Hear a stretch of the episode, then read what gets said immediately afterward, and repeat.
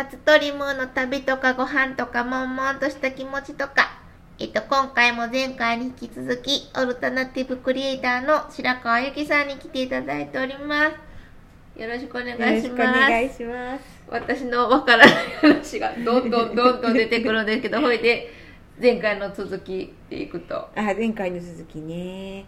うん、なんか、極論だと思うんだけど、すごい最近読んで面白かったなと思った本に、片山恭一さんの、あの、セカチュウの方の片山恭一さん。農業じゃない、そっちだ。うん、のはい。なんか「世界の中心で AI を叫ぶ」っていう本があって、はいはい。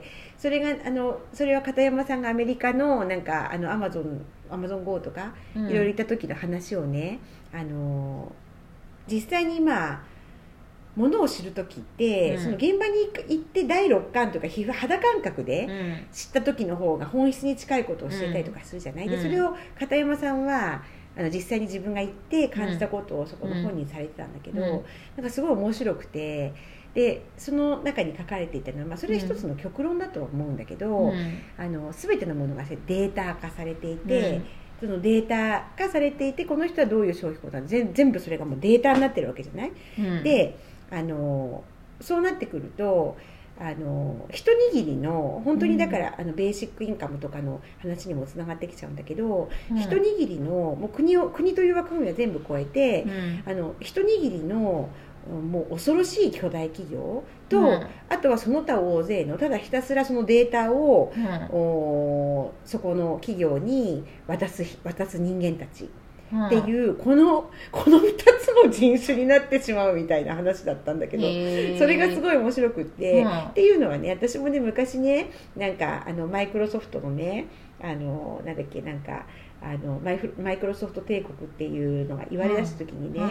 まあ、国の国というあの概念が、うん。もうそのあの現実世界は意外とそうでもないけどあのネット世界とかだともうなくなってきちゃってるっていうことを感じた時にね、うん。だったらねじゃあねあのマイクロソフトさんがね、い今だったらアマゾンさんとかがね、うん。あの全てのその全世界の人民を生かしてくれればいいわけじゃない、だってだって全世界のな何何？人民を生かしてくれればいい。つまり、うん。アフリカとかだったら1日1ドルで暮らしてる人たちもいるわけだよね、うん。でそしたらさもうそんなの何でもないことじゃない、あうん。1日1ドルの人を生かすのなんて、あのまあね日本人とかを生かすのはちょっとある程度お金が必要だけど、うん。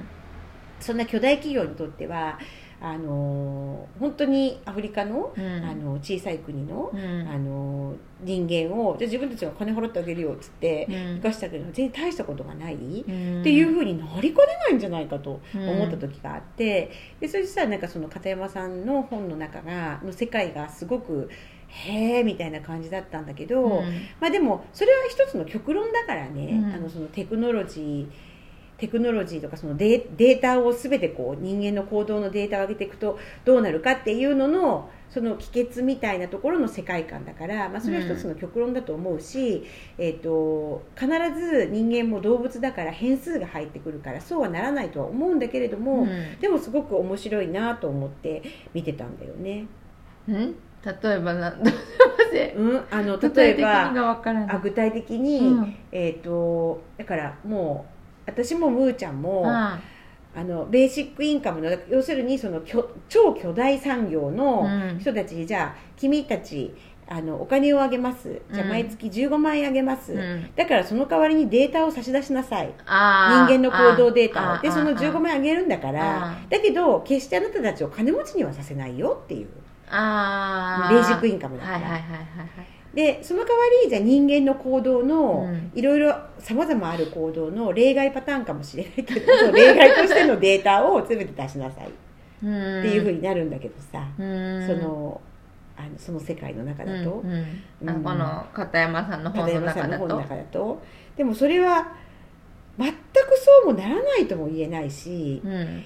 でもそれに近いことが起きるという匂いもするし、うんえーうん。ただしそういう世界が来ると同時に、うんどんなに偉かった人も、うん。どれだけお金を持ってた人うも、ん85とかになってきたらうん。みんな同じアナログなサービスが必要なんだよね。うんうん。だからなんかすごくなんていうの？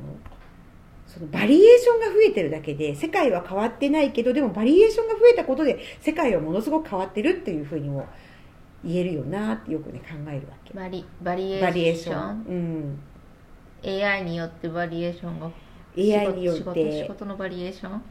うん、あの仕事のバリエーションも増えるしなんかそのあのうん生きてくなんていうの？バリエーション？うん、生きてくバリエーションが増えるっていう気がしてるんだけど、うん。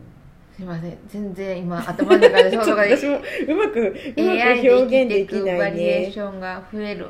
うん。どんな感じ？仕事がでも AI が入ってくるとへ一応へ減るっぽい話をされてるのもあるじゃないですか説が。うん。でもゆきさんはそれはそのアナログなのは残る、アナログなのは残るけどでももしかしたらその減る部分が、うん。あのベーシックインカムで保管されたりしてでもそうはなんどうだろうね50年後とかかなんか保な管されるってどういうこ保と？ですか管されるっていうのは補われる？ベーシックインカムで、うん補われる？結局仕事がなくなる。単純労働だった人たちのところの、うん。単純労働だったところはがもしかしたらうん、ベーシックインカムで置き換わるかもしれないけど。なぜならばえフェイスブックが、うん。あのコロナになった後に、うん。あのお金をばらまいたんだよね。日本もうそれ国籍問わずそう国国籍問わずあの中小企業とかあので苦境に陥ってるっていうところにあの15万だったかな、お金をばらまいたんだよね、うん。でそれっていうのはねそのばらまいた時にねじゃあ同時に何を提供したかって言ったらね、うん。会社の会社の謄本だったりとか。で、うん。そういう情報を全部収集してで要はそれはあの今までだったら国が日本国の法務局がうん。会社の謄本なんていうのは全部集積あしてたわけじゃない、うん。でもそれをさそんなフェイスブックなんていう会社が、うん。それはだからもうあの見込みがあるというか、まあ、ビジネス的に使えそうかもしれないというところうん。に関してはお金を配って自分たちが国籍、フェイスブック社はアメリカの企業だけど、あの日本の中のそういうこうポテンシャルがあるかもしれないところにお金を配ってその代わり情報を全部吸い上げてるわけじゃない、だからあのなんていうの、うん、もうこの段階で国籍を超えちゃってるじゃない？うん。でそれがシンガポールからさ、うん。送金されてきちゃったりとかするんだよね。うんうん。でそれがなんかそういうことが結構これから先も起こりうるなっていうかうんうんううん。ん。なんてなんて言えばいいんでしょうねこの不思議な感いやじ私が分かってないだけですけど。はうん。でそれでねあじゃああの私その君津で、うん。あのまあ、ここの浅草とあと伊豆とあともう私の人生で最後だなと思ってるんだけど、うん。うん君津のでちょっと場作り古民家を使って場作りをしようと思ってるのは、うん。まあ、自分の中で結構集大成だと思っていて、うん。っていうのは、えー、と私が若い頃うん。あのいろんなアフリカとかアジアとかいろいろ出た時には、うん。秘境ザ本当の秘境はないけれどもうん。かなり秘境に近いところっていうのがあったのうん。だけど結構な今はも秘境ばっかり言ってた気がしうでもねますけど。今は秘境がないんだよねえ逆に言うと。ないないの、うん、世界が全部向かりすぎちゃって向かりすぎちゃって。知られてないところがなないい。そうないの、うん。でだけどね人はねあのデジタルの世界では均一された世界が生まれてきちゃうんだけど、うん。でもアナログの世界で、うん。じ人間たちが旅行をしたいっていうモチベーションは何かって言って言ったら、そしたらその先に自分の普段生きている世界とは違う世界観があるっていうところに行った時に人間の気持ちって満足するじゃうない、ん。であのじゃあじゃあちょっと広く見て海外から日本に来たら、うん。やっぱり日本のねワシントンホテルには泊まりたくないわけじゃない。うん。泊まりたくない、うん。やっぱり日本の古民家とか、うん日本の里山の風景とか、うんじゃあ日本の森はどうなったのかとか、うん。そういうところを多分みんな見に行きたい、うん。でおそらくあの今もうこれはあのかなり多くの人が言わ言ってることだけど、ん。私の友達とかでももう今北京の人たちの方がはるかに金持ちというか、あの日本に住んでるその北京出身の私の友達私なんかは貧乏になっちゃって向こうに行っても。え？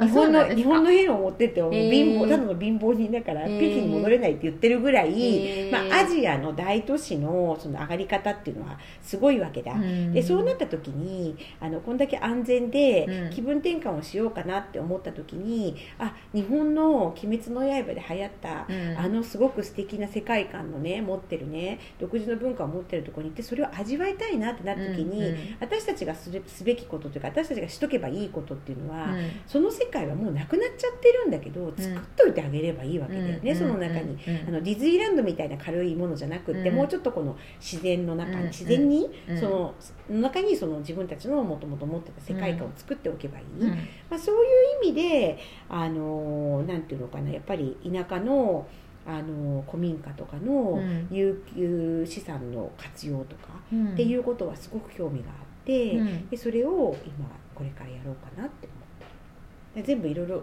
つながってるのそこに行き行き着くまでには。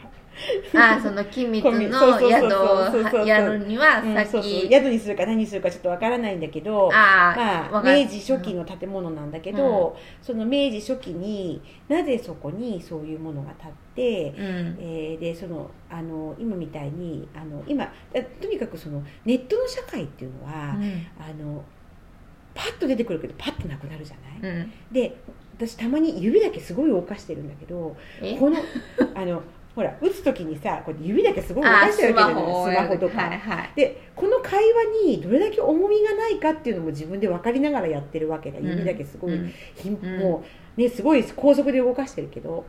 ってことはたまの休みに心豊かになりたい時に人間がする行動って言ったらたまの休みの時にネットで指動かすじゃないじゃん。うん、はいすいません。待ってお時間。お時間が。ラスト4話目です。今の機密の宿の話聞いていきたいと思います